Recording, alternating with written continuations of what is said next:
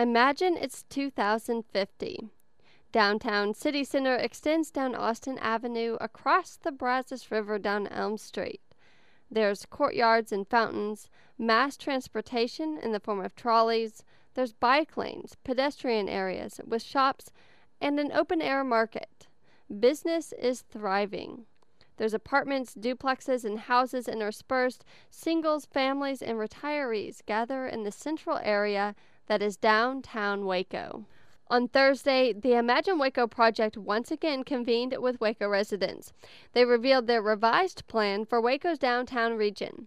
It's a plan that builds on Waco's assets, a riverfront, and the 1920s architectural character of current downtown establishments.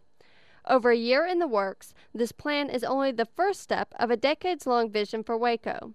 Larry Groth, Waco's city manager, said he's been happy with the community's interest and involvement along the way, and he said the project is continuing to look on ways to improve.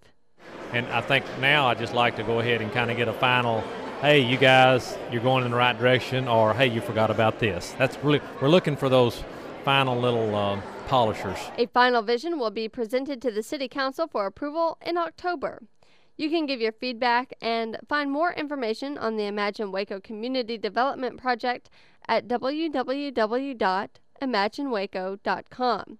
You can find a link to this site on our website, kwbu.org. For KWBU News, I'm Jacqueline Deavenport.